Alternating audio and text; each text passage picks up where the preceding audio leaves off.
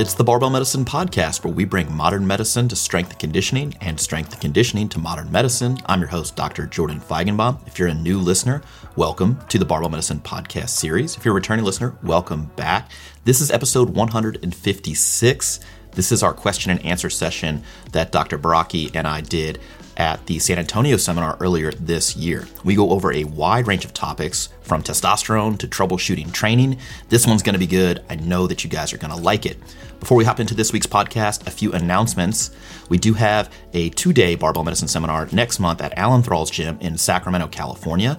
We also have our date in Philadelphia, that's in March, and we added a new seminar date that's at the new Ghost Gym in Miami that will be taking place at the end of January. So check out the link in the description below if you want to attend one of the barbell medicine seminars. Also, finally, our new apparel drop is live over on the website. We've got hoodies, new comp t shirt designs, and some other spooky season approved t shirt designs that I know that you're to love. Uh, they are, again, in limited quantities, so if you're interested in repping barbell medicine at the gym, head over to the website. The link is in the description below and uh, get your gear today. All right, without any further ado, let's hop in to this week's podcast. Uh, all right, question number one how do you effectively balance training so you are still making improvements but aren't functionally useless the next day or two or even longer? Just sidebar. When was the last training session that you had that just laid you out completely?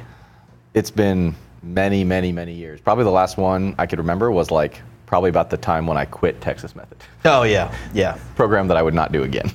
I think, I mean, the last time that I was so sore or like just beaten down after a training session is when we went to that CrossFit uh, level one MD thing in Hawaii. Yeah. In Hawaii, and I remember we were walking to the car, and I was like, "There's a disturbance in the force." And you're like, "Quads?" I'm like, "Yeah," but I wasn't like useless. I was just annoyed because mm then I couldn't really train productively the next time I wanted to train. Oh, you mean so at the seminar they actually made us do a couple WODs with them? Yes. That's the that was why that happened yeah. to you. My okay. fa- my favorite part of that whole experience was Austin and I were in different squat groups, so they're trying to teach us the squat. And uh, I, eh, with PVC pipe, right? It's the front squat, and my front squat is terrible. I like to blame my anthropometry. Austin likes to blame my lack of athleticism, but I'm being told there with the PVC pipe like wedged up against my beard. This guy's like beautiful front rack position, excellent mobility or whatever, and Austin is in the corner getting squat therapy because apparently he's got butt wink or something at the bottom of his squat, and it's taking everything in my power not to start laughing at him. That's my favorite part of that. Yeah. Besides random Glassman sort of excerpts. But to answer this question, um, I don't know that at any point in my training career, uh, since I've been using autoregulation and actually kind of been thinking more about my the process of, of getting stronger that I've been so sore or so tired after a training session that it's actually made a difference in anything I've done afterwards.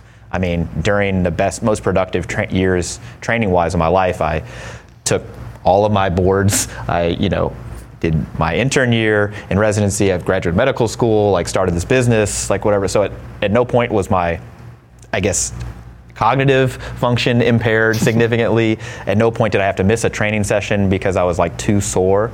There's been modifications, but those are all kind of baked into the training, which is the idea. Like your training session should meet you where you're at on a given day based on your performance potential, and that performance potential is intimately related to how great you're, how good you're feeling, right? How well you're functioning, which you can only tell like when you're in the gym right? We all have like indicator weights for certain movements. Like you hit this weight and you're like, all right, did that move fast or slow? Kind of tells you like, am I going to be stronger than normal or or not quite as strong on a given day? And on average, you know, again, it's a bell curve kind of thing. Most days, I'm an average level of strength. Some days are better than others, but I, to answer this particular question, I think if you're routinely feeling beat up and like you're personal life, professional life is suffering secondary to training, I would question, I would the training program probably needs to be adjusted. And if it's one of our training programs, which is possible, I mean, I had a guy come up and say he's running one of our hypertrophy templates, and he's like, I've never been more sore in my entire life. And I'm like, instead of like, I don't know if he wanted the tap on the back, right? Like, yeah, brother, you're this is good for you. I was like, hey, man, I'd probably lower the RPE, target RPE of each set by two or so the idea is like maybe he's either overshooting or going to failure or close to failure too often. Um, or otherwise sort of maybe imparting too much stress for what he can currently handle, and that's kind of leaving him feeling beat up and, and tired and whatnot. So that's how I would address this is, is adjust the training stress. Yeah, the first thing I think of when I hear that somebody is feeling useless for two days after a training session is this is a major programming issue. You're either doing too much or what you're doing is too hard. So those are my usual interventions at that time point is probably up front, I'm going to look at the program, and if it seems like a reasonable dosage of training, I'm going to bump the RPE targets down by a point or two or whatever, Yep. some made up amount, and see how they do. If it seems like maybe you started training, you know, not that long ago, and you're probably doing more than I would expect you to need at this point in your training. Maybe I'll trim off some back offsets or something like that. Mm-hmm. I might adjust the volume, but you should never feel that destroyed from your training. It's not a badge of honor. It doesn't make you better than anybody else, and it is probably not the best way to go about your training if you want to train consistently and kind of build momentum and build progress over time. I really, I mean, even even back then, that time that I was alluding to, I still was not like put out for two days. I just felt, you know, more fatigued than usual. Um, so I don't know that I've ever felt functionally useless for a day or two after a training session. At this point, I don't even really get particularly sore at all anymore. Yeah, unless it's a And- really new exercise or something. Yeah, with new exercises, that's kind of expected. But to Jordan, you know, Jordan was making the point during the last lecture that we're not aiming to continually overload people and make stuff harder in an effort to force adaptations to happen. Rather, if the training is set up appropriately, you will adapt and be able to demonstrate that by increasing your loads in subsequent sessions. So earlier this past week, I had one of the best. I've actually this last week was one of the best training weeks I had, and on my main deadlift day this past week, I pulled heavier than I have in a while. So I pulled like 660 for a double. It was quite easy. A bunch of back off work, a bunch of other movements um, that day. And after I finished, I told Tom, I said, you know, if I had to rate like the session RPE of this, it was like a six. Like these are some of the heaviest weights I've lifted in a while, but everything moved fast. I felt really strong. I didn't feel particularly beat up. I could have done way more sets. I could have gone way closer to failure, but that's what I had in me on the day for the programming that was uh, that was there.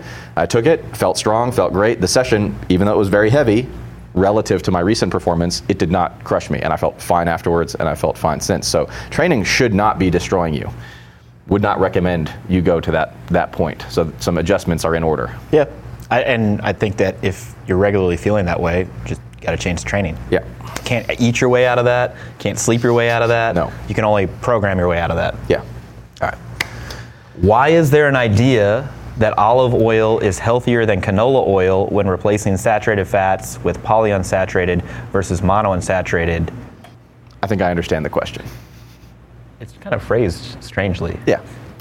Do you agree? Yeah. Oh, here's the other part question though. Before I'm gonna let you finish. Okay. I I don't know that anyone's arguing over like olive oil versus canola oil. Like like there's a canola oil. Oh, like oh, they are. Well, no. What what They definitely are. what I'm getting at is that I don't know that like acad- like people in in academic Oh, academia yeah. are arguing about this. Right. I think people who are like big seed oil like you know Conspiracy folks, theorists. 100%. Those are the people who are irrelevant because they make up you know very small proportion, but very vocal, mind you. So from a social learning perspective. They are relevant, but as far as like a policy, opinion, you know, informed status level, they, you know, I don't, I'm not unconcerned with their opinions. So what I'm getting at is like actual professionals and experts in the field are not arguing about this. It's only like the seed oil conspiracy theorists, and Yeah. they're like I think you're probably right. olive oil versus canola oil. Like again, I'm not like the olive oil like you know big subsidiaries aren't, aren't like yo canola oil you suck and you know canola oil's on their side no olive oil we're perfectly health promoting it's like that's not happening Yeah. I think that there are there's a fair amount of research. You know, this to, to lay the background just as a reminder is that we talked about in the lipid lecture how for individuals who are consuming high amounts of calories from saturated fatty acids, so that's like when we say over 18, 20% of their calories are coming from saturated fats, things like butter and red meat sources and things like that.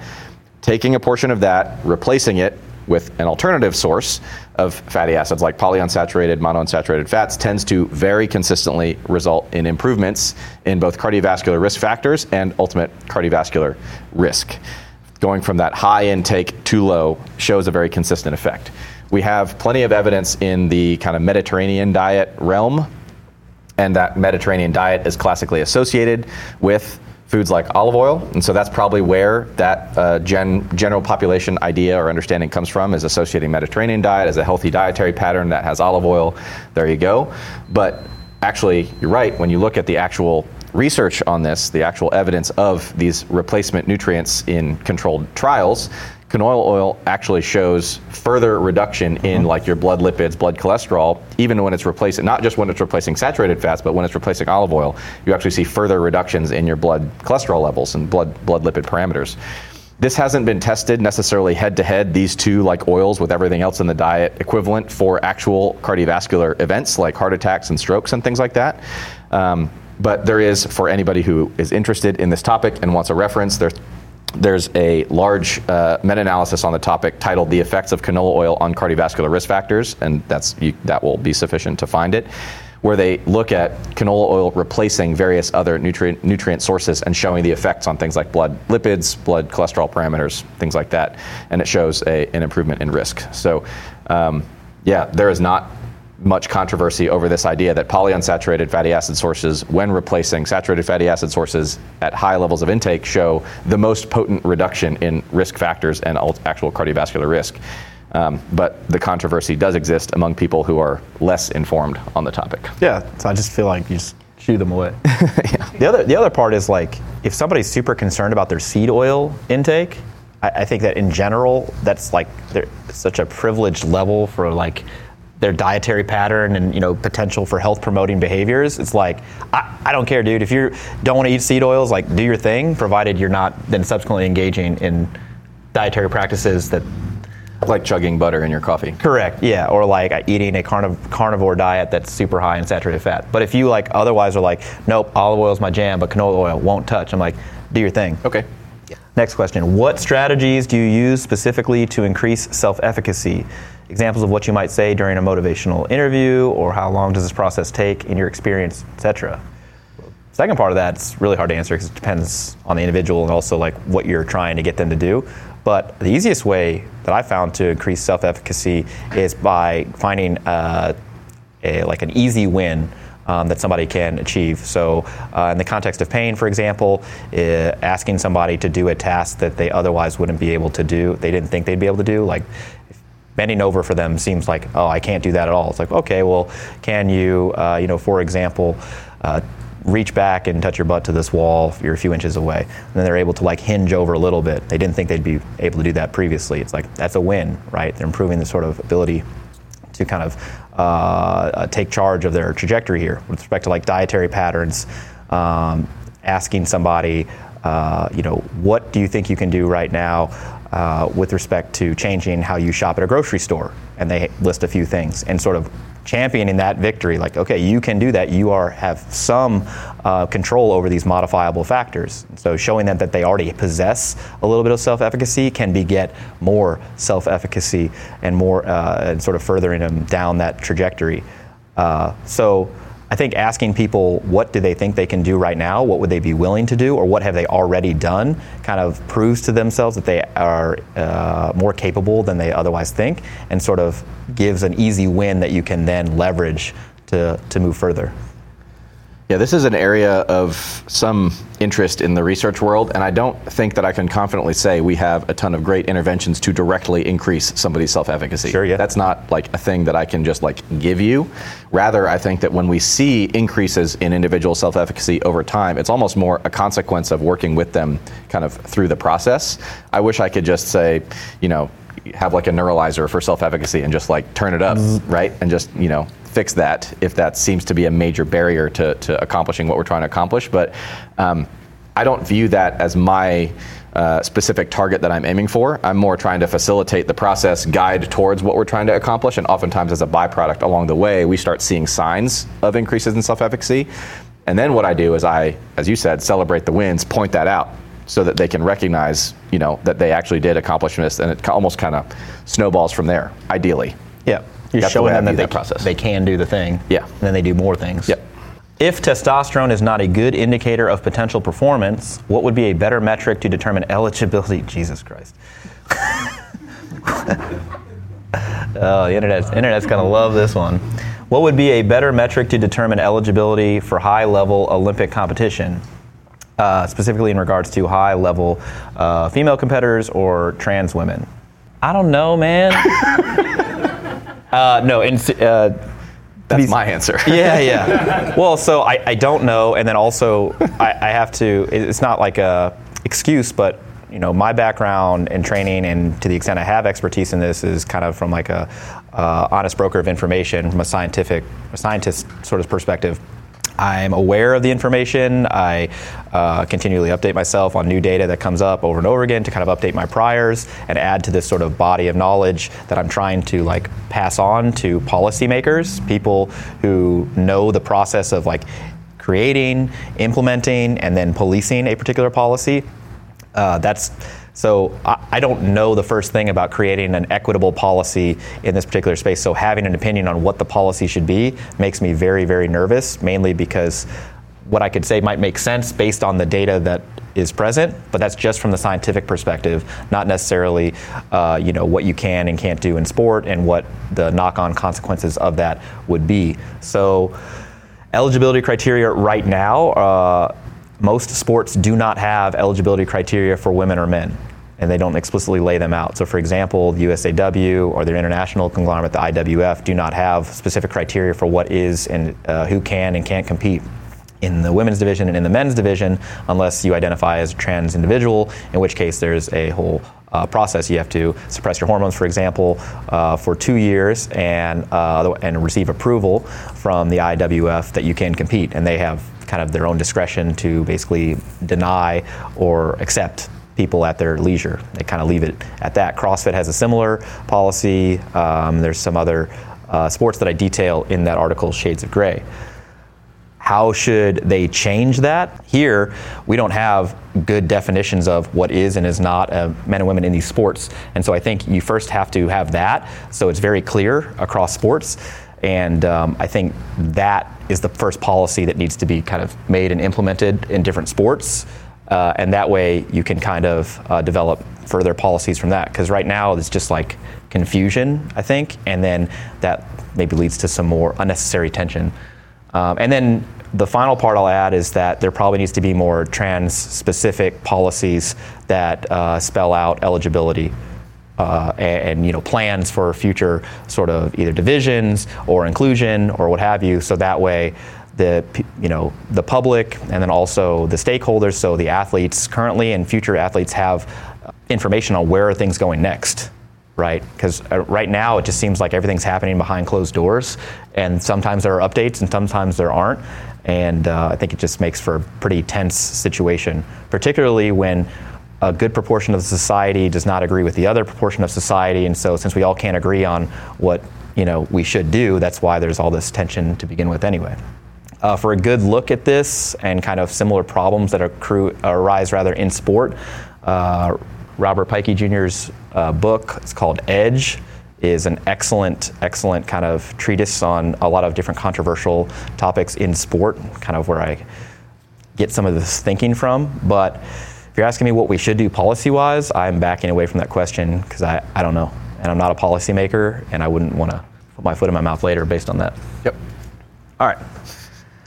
Why does alcohol use have an odds ratio less than 1.0 for cardiovascular risk? Oh, we could talk about the French paradox? So this question came from when I cited the data from the Interheart study mm-hmm. in the cardiovascular risk section, where we talked about all the things that had super high odds of increasing risk, or super high odds with uh, risk with respect to risk for heart attack in that study. The highest of which was blood uh, cholesterol levels, second of which was smoking, and then we talked about the psychosocial risk factors that were really high on that list.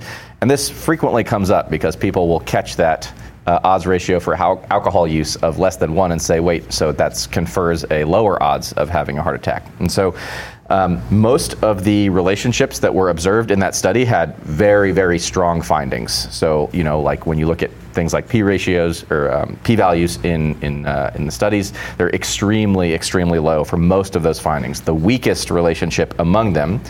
Uh, while still statistically significant, was for alcohol use. So that's the weakest relationship of the variables of the factors that were included in that study. And so, subsequently, the same authors reanalyzed uh, this data and found that uh, heavy alcohol use conferred a substantially increased risk of cardiovascular events. Um, and we also know from other, plenty of other uh, uh, research that effectively any amount of alcohol use increases the risk of atrial fibrillation, which is a sort of an abnormal heart rhythm that, that patients can develop. Um, there are, of course, other risk factors for that, but um, that's another cardi- cardiovascular consideration. So there may be some m- members of the audience or, or people watching or listening who have atrial fibrillation, and if they consume alcohol regularly, that's often a target for reduction to reduce how frequently they have episodes of that or recurrence of that, for example. But here we're focusing more on the risk of something like a heart attack or a stroke, some of these major cardiovascular events that can happen. And how does alcohol use play into that? There is relatively consistent evidence that moderate use of alcohol um, does not seem to increase the risk of these things and may actually decrease uh, the risk of having uh, one of these types of events. It's unclear how exactly this happens. There's been a bunch of theories. Like, there's evidence that for you know a period of time after you uh, consume the alcohol, it improves your insulin sensitivity for a little bit. It may have some impact on blood clotting, blood thinning risk. It may have some impact on inflammatory markers in the blood. None of this stuff is particularly solid at this point, but the low to moderate levels of intake uh, do seem to have maybe uh, an association with a decreased risk of having these things, whereas high intakes definitively increase risk. Would not recommend. This has been translated into guidelines saying things like for people who don't already drink, don't recommend that they start drinking in order to decrease their cardiovascular risk. That would not be a wise decision. For people who already have health consequences from alcohol use, like liver disease or something like that, they should not drink any amount at all. For people who already drink, there are cutoffs in terms of how much uh, you consume that we recommend you stay below to avoid exceeding these kind of thresholds. So this is usually quantified either in number of drinks per week, although that's tricky because different nations define what is a drink differently in terms of the number of grams of alcohol that are included in that beverage. Um, the kind of curve of risk that we see, the lowest levels of risk that we see are in levels of intake that are below 100 grams of alcohol per week. And so the U.S. definition of an alcoholic drink, I believe, is about 14 grams of, al- of, of, alcohol in a U.S. standard drink, which we talk about as 1.5 ounce of spirits, a, a, a, regular, what, eight or nine ounce beer, or a normal cup, uh, four ounce pour of wine. eight or nine ounces? Eight ounce beer. I don't Bro, know, 12 ounce 12, beer. Come on, man. I don't, I don't drink that very much. Sure. Uh, or a, uh, uh, what, four ounce pour of wine, I think. Yeah. So those are kind of U.S. definitions, and those are what are estimated beer. to have uh, about 14 grams of alcohol, which is defined as a drink, and then 100 grams per week is kind of where we're at. So staying below that 100 gram per week level of intake is where we can say we don't think this is markedly increasing your risk, maybe decreasing your risk, but is not worth starting drinking to get that maybe benefit if you don't already drink alcohol. So that's kind of where that came from. Yeah. I mean, just like a, a, lot of the stuff we talk about, there are thresholds, right? And so I think what pe- what happens is people find out like kind of a factoid, right? Like, oh, see, alcohol can reduce risk of cardiovascular uh, disease, and they're like, so all the alcohol that you want? It's like, nope. There's probably a level at which it either doesn't matter or may in fact be health promoting, and then, you know, this threshold by which it can, can, can become harmful. Yep. It's kind of like getting too jacked. Hard to do. Hard to do, but yeah, possible. Another great question. Uh, who would win in a hand-to-hand combat, uh, Austin or Jordan? I, I I'm just gonna concede, and and here's my rationale. Okay. All right. So so look, there are many different proxies we could use for like to predict this, and all of them would be terrible because none of them are combat specific. Okay. Correct. There's probably some sort of aggression score that may have a better like correlation, but I don't think we'd markedly differ in our feel like you might be a little more aggressive. Maybe, but I'm just saying. I just, just don't know if it's you just argue more. He argues more. We all agree with that. Yes. Yeah, okay. So I don't, one, one point for aggression for him. All right. I, I don't dis I don't disagree, but I think that is markedly outweighed by your cardiorespiratory fitness base that I do not have. Fair enough. And honestly, unless this is over in 30 to 45 seconds, like I'm dead. So I can keep going for rounds. Yeah, or just okay. run a little bit and then like and, and my conditioning is not poor, it's just worse than yours. Fair enough. Okay. I just want everybody who was just listening to that, there was horns honking and everything everybody's okay. All right, it's settled. So you would win. Okay, okay. what about what, what the internet really wants to know? What about an arm wrestling match? We have not tested this. No, but I feel like I have a longer lever, right? Like my forearm is just freakishly long, and I feel like to the extent that I could use that. And my elbows have been problem areas right. before. And my right elbow is made of well developed adamantium. Yes, that's right. That's right. Left elbow on that golf swing, not so great. All right. My blood pressure is normally really low, around 98 over 60. And every time I've had blood work done, my total cholesterol is under 100, HDL 60. Does this mean I'm going to live to be 120 years old? Or is there such thing as too low cholesterol, LDL particularly? Should I add a stick of butter to my coffee? uh, to answer this briefly, and I'll let Austin kind of nerd out because this is his, his thing. Um, first, to address the blood pressure, that's not abnormally low. I wouldn't even register like second look for me, uh, unless you were symptomatic for symptoms associated with low blood pressure, although those are inconsistent in general unless it gets really, really low. So if you had regular syncopal episodes, for example, or you were passing out uh, unexplainedly, then I would investigate that further. But 98 over 60, I'm like, okay, move, move along. Uh, as far as the cholesterol, total under 100, I mean, real, most recent data does, does not suggest that for LDL in particular, there's any lower limit for LDL uh, that is associated with untoward outcomes, and there's multiple lines of evidence kind of supporting that. Uh, one, when you look at like rapid development that occurs during infancy, the, their LDL levels are the, in 20s and no untoward effects. They can still have rapid neurocognitive development, rapid musculoskeletal development. So that all happens in studies where they lower LDL uh, using medications. The lower the LDL is lowered, the better the people do. We just don't know how low like if there's a threshold by which we should start changing the guidelines to make them even lower than they are currently. So the best data that we have right now suggests that lower is better, particularly for individuals who've already had heart disease. It's less clear for people who don't have any sort of heart disease right now, but it doesn't look like they're at any increased risk of disease. Um, there's an interesting paper that literally just came out, uh, A Race to the Bottom, by one of the fathers of like modern. Braunwald? Yeah, Braunwald, yeah, which I'll link in the description below. But you have anything to add on this? Yeah, I think that that was the point to get across. There's plenty of evidence at this point that the lower those numbers go, the lower people's cardiovascular risk tends to be, and we have yet to see significant negative effects from something like that. That doesn't mean that everybody on earth should go on medicines to suppress these things as low as you possibly can, but it means that for people who are at very high risk, it is worth getting that as low as you can. And in particular, the timing of the lowering also matters. So as I described in the lecture, this has to do with lifelong exposure to these things, mm. right? So if somebody's high risk and they're 80 years old, and then you start to start, uh, you decide to start treating them, and you lower the levels, you're probably not going to have a very big impact because they've already had 80 years worth of exposure to these things. But when you lower these levels earlier in life, we see massive reductions in risk uh, the earlier they tend to be lowered among individuals whose levels are elevated. So, no, there's no such thing as too low of, uh, of blood cholesterol levels. The other thing I would add here is that sometimes it is possible among individuals who have some other sort of disease going on, for example, somebody who has cancer, somebody who has HIV, somebody who has any number of, of chronic diseases, the effects of that disease or illness itself can result in a lowering of these numbers. Um, and so that's something that sometimes is cited by people who use studies that include these patients and say, see, so low levels, you can still die pretty frequently because these patients still die of their underlying disease process. But this is an entirely separate kind of issue, separate mechanism compared to individuals who start out relatively healthy and have high levels that are then lowered over the course of their entire life compared to individuals who have high levels and develop some other disease, and then as a consequence of the disease, their levels come down. That's kind of a, a, different, more complicated topic, but there is no such thing as too low, at least that we've been able to find uh, so far. Yep. Would destigmatizing obesity then cause a problem with acceptance and distortion of an actual health related disease with multiple varied consequences?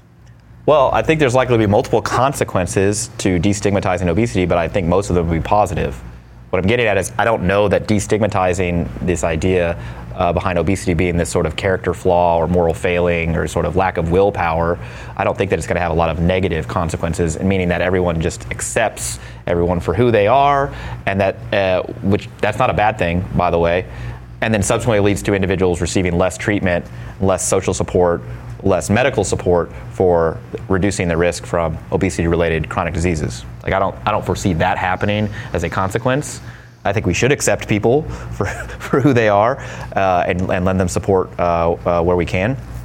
Um, the biggest argu- the biggest arguments for destigmatizing obesity is to uh, and classifying it as a disease rather again than this willpower, moral fortitude sort of uh, issue that it's currently viewed as. It, but I would say only in the general public, not necessarily in the academic world, is that we can get more funding for research, we can get patients better access to not only diagnostics but treatments, uh, and then also the psychological, psychosocial sort of impact of uh, individuals with uh, obesity uh, likely is either uh, reduced or potentially even eliminated. I mean, just the idea of walking around um, and, and I- interacting with folks who view you as being less than or failing or whatever, the, the, the amount of psychological stress that that imparts on somebody I mean, I can empathize. And so it would be very difficult for me to come to a logical conclusion that not classifying obesity as a disease is the right move. There are people arguing for this, or at least suggesting that it might be fine to not classify obesity obesity as a disease. Their argument points are basically like, well, we just made up what a disease is anyway, so there's no formal definition of it. And uh, to the extent that classifying it as a disease uh, doesn't necessarily, we haven't seen that it's destigmatized obesity just yet, or that it increases access to, pay, uh, to treatments just yet. And those are fair points, but I think this is so new. This just happened Yeah. in 2013. Um, you know, it's where most organizations have classified it as a disease that we haven't yet had enough time to kind of evaluate the effect. Yeah, I would say this has become my like pet topic recently. Gets me somewhat fired up.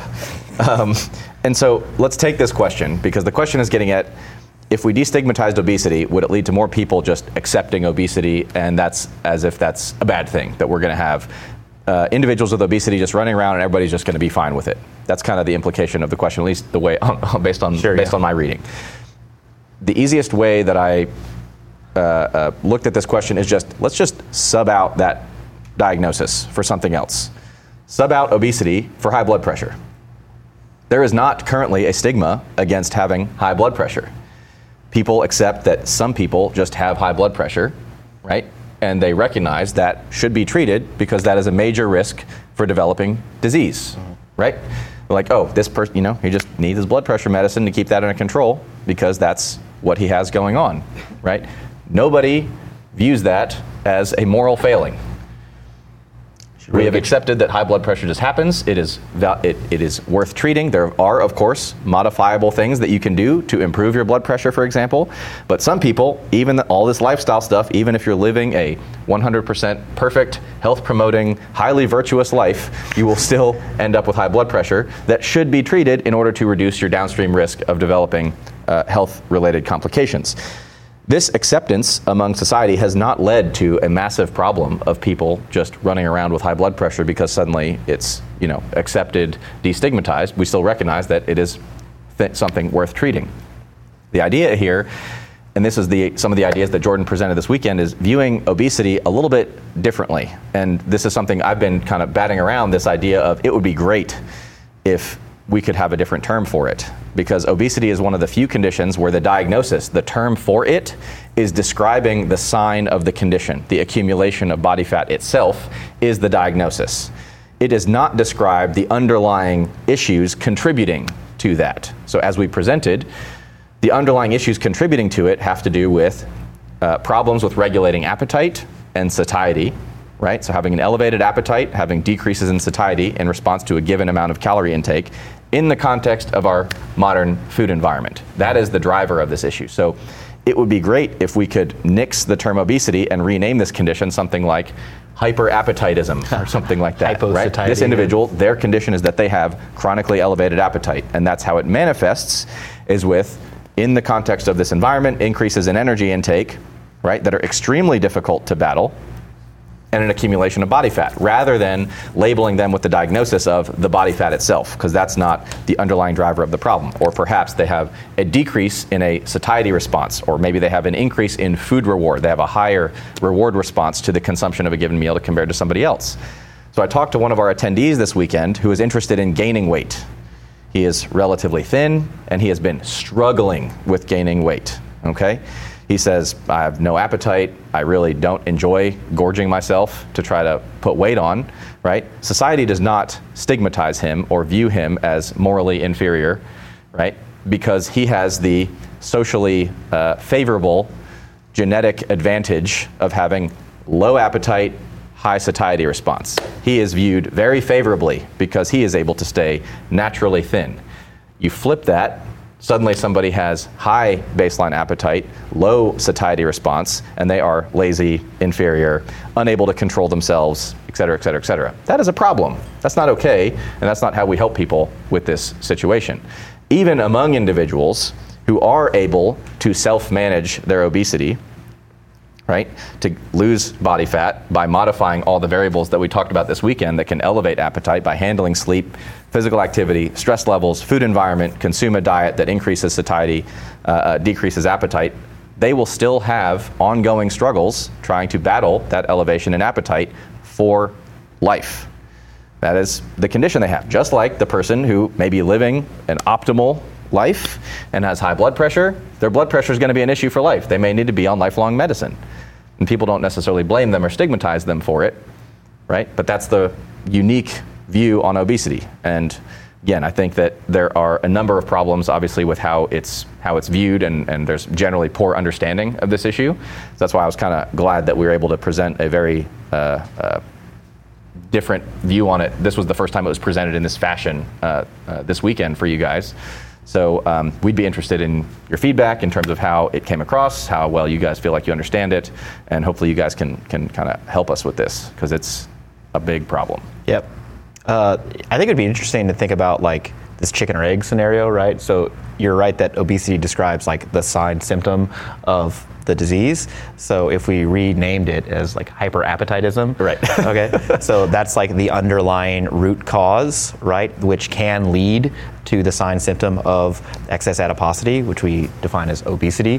So it would be interesting to think about that. So like, what happened first? It's well, it's the this underlying cause, the hyperappetite or the appetite satiety dysregulation then you develop the sign or symptoms, and then you can develop the complications, which are all those adiposity related chronic diseases. So again, if you, I think if you destigmatize it, uh, potentially that would lead to better screening tools for, you know, is somebody at risk of developing hyperappetitism or like this dysregulation between appetite and satiety? And uh, if that's the case, because you, everyone, or at least uh, more folks, start recognizing this as a disease, you get more hands on deck, more bodies looking at this thing, and then I think you ultimately get better tools for screening, diagnostics, and then treatment. Yeah. Yeah. Very utilitarian of us. Aside from a lifter's preferences and goals, is there anything anatomical that a coach could look at to determine if a lifter would have an adv- advantageous leverage for a specific squat or deadlift style? This is an interesting question. Uh, we've kind of answered something like this before on our YouTube channel. Um, there are anthropometric features that I can look at and have a, a, a guess, I can hazard a guess at, uh, that somebody would prefer a particular style or maybe do better at a particular style, but I won't know until after they've exposed themselves to regular training over a long period of time. Um, so if we're just talking about like, let's see how much you can lift today, I would expect somebody with very short arms, for example, relative to their torso and lower extremities, to might pull. They might be a better sumo deadlifter, right, than a conventional puller, provided no other training has taken place. Uh, somebody, uh, for example, with really, really long femurs might do better with a low bar back squat, provided that they can rack the bar in a, you know, a secure position. Um, but that's just me thinking about all the fil- folks that I've coached and trained uh, throughout my, my, uh, my career. And that assumes no like experience or training uh, by that person pr- prior to that test. Uh, so I would feel very very, very uncomfortable predicting like what type of style somebody should adopt based on their anthropometric uh, measurements, uh, particularly without seeing them lift and without seeing them lift over a long period of time. Whatever style you adopt today is likely to change over the course of your training career based on changing leverages, preferences, skill development, um, and these things you unlock from exposing yourself to different training variations. Um, and I think any sort of prediction I could make is just going to be weak as far as its predictive power. Yeah, nothing that I can measure on the person when they first come in is going to outweigh the combination of subjective athlete feedback over time as they train and then objective performance metrics. So I don't think it's imp- that important to even attempt to predict certainly everybody would look at somebody who has gigantic long arms and say, oh, they're probably going to be a good deadlifter. Doesn't take a genius to, to recognize that in most people, right? But as far as saying, I'm going to force you to pull in a certain way because I think that you're built to pull this way, meanwhile, they may be subjectively telling me, I really don't like this, this is not comfortable. Okay, I need to recognize that and accommodate for it in the, the coaching or the you know the programming plan. Yeah. So subjective athlete feedback and objective performance metrics over, as you said, a long period of time are going to are what will guide those decisions much more so than just looking at somebody and saying, yeah, I'm going to put you in this box. Right. And that's even better than like any sort of screening test that we could do. Like, okay, if you place your toe six inches from the wall while you're kneeling and try to shove your knee to the wall, can you touch your knee to the wall? Ooh, you're missing some ankle dorsiflexion. In that case, we need to adopt this particular squat style, both the bar placement, depth, tempo, etc. Otherwise, you're at increased risk of injury. So not only did I nocebo the crap out of that person, one, that's all made up gibberish. made up gibberish because it has never been validated in any particular type of controlled setting. Somebody who uses that type of test to predict squat stance, style, etc., whatever, may occasionally get right, get that right, you know, or at least to the extent they can be right, uh, and then they're subsequently just, you know, uh, self-congratulating, like, yeah, see, I did it. And so the point then becomes, why would you try to do this? Predict via anthropometry, or why would you screen somebody for if they can do an exercise without having them do the exercise? Because that suggests that the exercise itself, doing the movement itself, is so risky, right? Or it's so important to get it right the first time that you have to do something beforehand. And none of that is true. Exercise, even resistance training, even heavy resistance training, even heavy resistance training with bad form, whatever that means, is very, very safe. Very, very safe injury rate, injury incidence is very low. The duration of symptoms for people who do get injured is very, very short and self limited. These catastrophic injuries in general don't happen unless you happen to be a young kid and smash yourself, you know, over the head with the plate that you dropped. Okay, that happens sometimes. But so what I'm getting at is like, why would we do this? How many times do you screen somebody prior to exercise? For their like physical movement? Yeah. Never. Yeah. Why is calcium scoring not used as a definitive metric on effectiveness of diet and lifestyle in regards to reducing cardiac event risks. Oh, good. We can talk about CAC scores. I'm You ready. You, you're ready? You can start? You can you can start with the background, and I'm gonna add a little nuance at the end. Fair enough. Okay. So coronary calcium scores, it is uh, a kind of, basically kind of like an x-ray that you can get that looks at the blood vessels that feed your heart muscle. And those are the blood vessels that can get kind of narrowed, blocked up, quote unquote, and can contribute to the risk of having heart attacks. And so when there is calcium deposited in those things, in the plaques, that can be visible on some of these kind of x-ray type scans. And the more calcium that we see, that tends to correlate with higher and higher and higher risks of having something like a heart attack. Conversely, having very, very low levels, in particular having a zero calcium score on one of these kind of scans, is actually very reassuring. In an individual who has low risk of having a heart attack in general, having a zero score means like you're probably good for at least a decade and we don't need to worry about things. And if you were, you know, you, you probably don't need medications to mitigate your heart disease risk, you're uh, like in pretty damn good shape. For people who are at intermediate or higher risk of having uh, uh, heart disease, so maybe somebody who has diabetes or um, something like that, or may have symptoms concerning for heart disease, a zero score is less helpful, less convincing. Um, there are things called like soft plaque that you can accumulate that won't necessarily light up on these scans. There are some limitations to them. But as far as this question, you know, this question's asking why is it not used as a metric of effectiveness for diet and lifestyle risk, uh, diet and lifestyle behaviors? And probably the big reason for that is that coronary artery calcium does not regress. Meaning that if you say you get one of these scans and you have some detectable coronary artery calcium, and then you change your diet and your lifestyle and you get another one, it would not be expected to go down. So it's not necessarily going to be helpful in uh, you determining whether what you're doing is helping. We have other better surrogate metrics for that. Coronary artery calcium can be super useful in helping individuals who have like a vague intermediate risk decide is it worth me using medication to reduce my risk or not. But as far as monitoring the effectiveness of what you're doing from a lifestyle standpoint, unless your value is zero on an ongoing basis, zero, zero, zero over like, you know, say you get one done every, you know, seven to 10 years or something like that.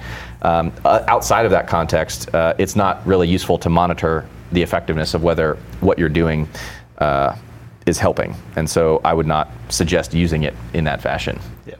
Uh, additional nuance here. Uh, athletes, particularly very, very active athletes doing high, high volumes of training, so greater than 3,000 met minutes per week, also individuals engaged in regular high intensity training, tend to have, on average, higher CAC scores uh, than sedentary individuals who are age matched and matched for other uh, uh, certain demographic data. And the idea here is that exercise, particularly high volumes of it and very, very intense exercise, one of the adaptive processes that occurs uh, to that um, actually increases coronary calcium. Yes, coronary calcium, just like statins do. Something related to the, this decrease in inflammation um, that happens secondary to uh, exercises, uh, uh, increased release in muscle, uh, sort of muscle-related hormones like called myokines that ultimately decrease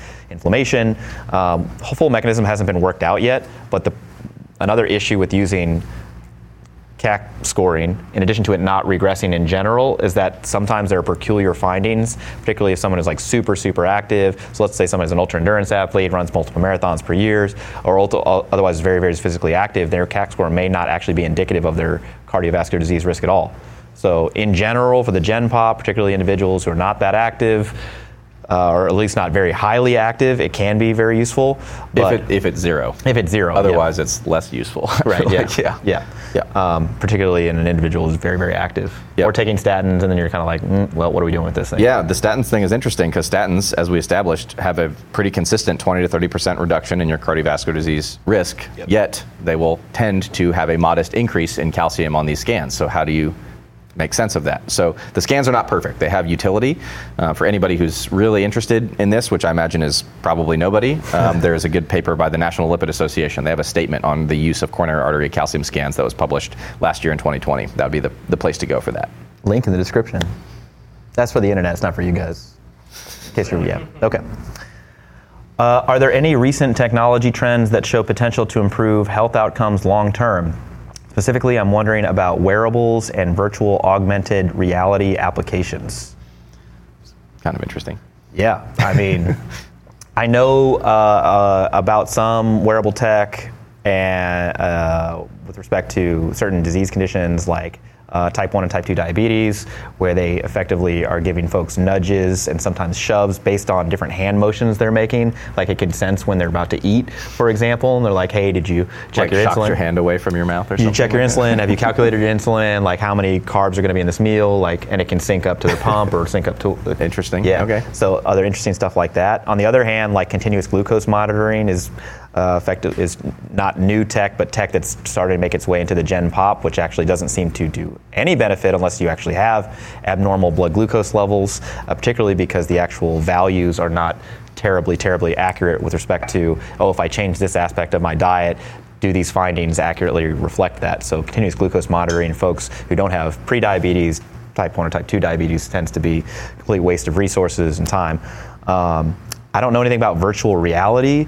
I'd be interested about like uh, some of the like movement or pain related stuff. I just don't know about it. Mike, yeah. do, you, do you know about that? Yeah, in general, I'm not a huge fan of the wearable tech stuff, particularly for people who are generally healthy. Um, for people with certain disease states, yeah, there can be some applications for this.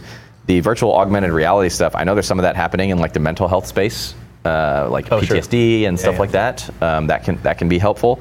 Um, with respect to pain, then yeah, there are situations with like VR goggles and like you practice bending over in virtual reality and like kind of helps uh, chill people out if they have a major like fear, anxiety response, apprehension with bending over. That can kind of uh, that can kind of help with that. The other, I think, aside from those specific uh, uh examples, I think the other interesting upcoming technology trend that we've been talking about a little bit is uh, gene editing is going to be a thing. Oh yeah. Uh, and so that technology is kind of in progress. And so I think that. Um, you know, as we mentioned, the current leading cause of death worldwide has to do with cardiovascular disease as far as non communicable, non infectious diseases go. And uh, so I think there's actually a fair amount of resources looking into gene editing technologies focused at reducing cardiovascular disease risk, which would be obviously fairly substantial if it could uh, be done safely. So I think that that may be something that happens uh, during our lifetime, at least, since we presumably are going to be around for a little while. So, see. I like a lot of the uh, like uh, automatic text message or AI-based text message sort of interactions. That stuff that's coming out, uh, particularly with respect to pain and other uh, sort of uh, certain lifestyle interventions like dietary interventions. So effectively, you can have a full-on conversation with an AI bot that's been programmed previously, uh, and it'll, like give you little nudges and shoves and stuff like that. That'd be super accessible for folks. Um, but yeah, I don't know anything about VR with respect to like dietary environment, for example, Nope. or, or getting stronger. Yeah. But you can bet, you better believe, if there are some VR goggles that's going to take my squat up, I'm going to get it. All right, last question. Is it? Yeah. Oh, sick. What is a training belief or recommendation that you recently changed, and what changed your mind? Oof, like so many things. I feel like, I feel like the last year of like having to articulate this stuff better and more clearly, and really sort of bring all my thoughts about programming into like one collated presentation has made me kind of analyze like well why do i think this and is this based in evidence and if not like what does the opposite of you know the opposite position look like uh, so things that i maybe used to think that are no that particularly recently that i, I no longer believe um, i probably am even more confident now than training that training further away from failure has substantial benefits for not only strength but also hypertrophy. Kind of moved away from this effective rep sort of model. Uh, so the effective reps thing, where like the closer you got to failure, the more effective those reps became because you had greater and greater motor unit recruitment, which I don't necessarily believe to be true. Um, I think now, as long as you get somewhere close to failure, you know, within four or five reps of failure, you're probably getting all the benefits there. And that for strength development, anything over 70%, you know, a rep is a rep. Yes, there's specialized skills you can generate by doing heavier singles or heavier multi-rep sets, but that's I wouldn't have you know agreed with that necessarily a year or two years ago. Um, that's one big thing, uh, and that's why I explain like what are these 10,000 foot view like uh, programming principles. It's like, well, you need to train all the major muscle groups through a re- relatively large range of motion, and the intensity has to be kind of uncomfortable multiple times per week, it's, rather than like you got to go to failure, or you got to do heavy sets of five, or you got to do squats, bench, and deadlift. It's like just more inclusive, uh, intentionally more vague. So I probably wouldn't have agreed with that even further. You know, five years ago, I mean, oh boy, I'd hate to go back and like listen to anything I said five years ago. Yeah, I mean, we're stupid. It's fine. Yeah, just progressively less stupid. But then as time marches on, we'll get the same amount of stupid. Yeah. So it's like keeping it the same. Um, let's see, other recommendation. I mean, I think we were both probably more specialized, you know, four or five years ago than we are now. Probably in the last year, more more similar, just maybe more vocal about it. Uh, the progressive loading thing, the way we understand that now and explain it, I think resonates much, much more. So rather than forcing the adaptation and increasing stuff uh, in order to drive the adaptation, rather it's let the adaptation occur and then you can increase stuff to make it the same level of hardness. I think that's kind of like it's not revolutionary, certainly to other people who've been in this space for a while. They're like, yeah, dude, I've been saying that for years. But the way that I, it's kind of resonated with me and then how I've understood it, that's uh, probably different. Um, I don't know. What else? Anything else you think? Yeah, I, I agree with I think two of those that I would echo on on my end. One would be training further from failure most of the time. Uh, I think that I frequently will still do top sets in the range of you know seven, eight. Sometimes I'll venture into nine RPE land uh, for like anywhere from one to three reps. But more of my back off work is both lighter and further from failure than it used to be.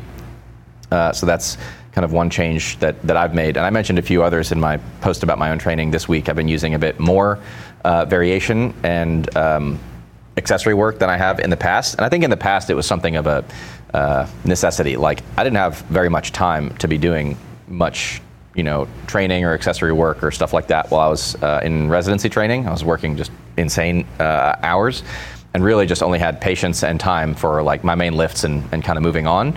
Now, obviously, I'm a different stage and um, kind of have some of the time to be able to afford to do that.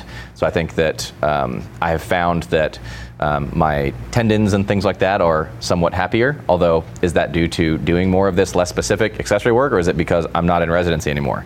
Uh, I could make a reasonably compelling argument probably for, for both of those things. You would, you would probably, going looking back now, you would say I should have just done less of the very specific stuff and more of the Yeah, isolation stuff. yeah. So if I could do if I could do a substantial part of my training career again, I would probably stay further from failure more of the time. I would still expose myself to that super high intensity stuff intermittently, uh, but less frequent exposure to RPE nine efforts, um, and then more of the back off work would be staying further away from failure, not grinding, recognizing this this idea um, that he was just mentioning, where rather than I need to add weight to force the adaptation for the next session, rather if the stimulus during this session is sufficient, then by next session I will be able to increase load without things getting markedly harder. That would be evidence of adaptation happening in that interim, right?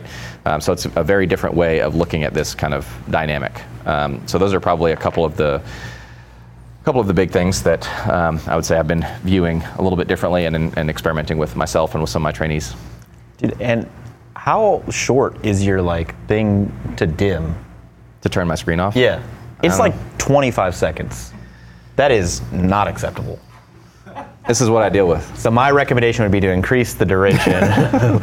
uh, I think the and then the other thing, um, I mean, probably have to do like if you look back over our recommendation, not recommendation history, like we have this thing published, but if you've been following us for any duration of time, you know, things that we recommended in 2016 are much different than things we recommended in 2019, which are now tweaked a little bit more into 2021, and by the time it's 2031, a lot of the stuff's going to be different and but further fleshed out. And I just feel like we keep getting uh, not only closer to the truth, but also, I guess, uh, better at explaining why, how we got here. So we've made more errors. That's the thing, right? I'm not necessarily. The embarrassed comment was like tongue in cheek. I'm not necessarily embarrassed about where we started, but I'm more proud of like where we've grown into, right? And so again, 10 years from now, our explanations for things are not only going to be better and more like fully fleshed out, uh, but also I think we're just going to be even closer to whatever the truth is as far as we understand how we interact with the world at this point, or not. Yeah, maybe. Yeah, maybe. Anything else? No, we did it. Very cool. All right. Well, thank you guys so much for coming out to San Antonio, our first seminar back. Give yourself a round of applause. It's been a great weekend. Thank you guys. You guys have more. All right, that's a wrap on episode 156. Again, that was from our San Antonio seminar earlier this year with Dr. Austin Baraki and myself. This is the Barbell Medicine Podcast, where we bring modern medicine to strength conditioning and strength and conditioning to modern medicine. I'm Dr. Jordan Feigenbaum. Before you go anywhere, leave us a five star rating and a review wherever you're getting your podcast from. That really helps drive traffic to our podcast so we can help keep so we can keep bringing you the latest nuance in health and fitness. And we'll see you guys next week and every week right here on the Barbell Medicine Podcast. See you.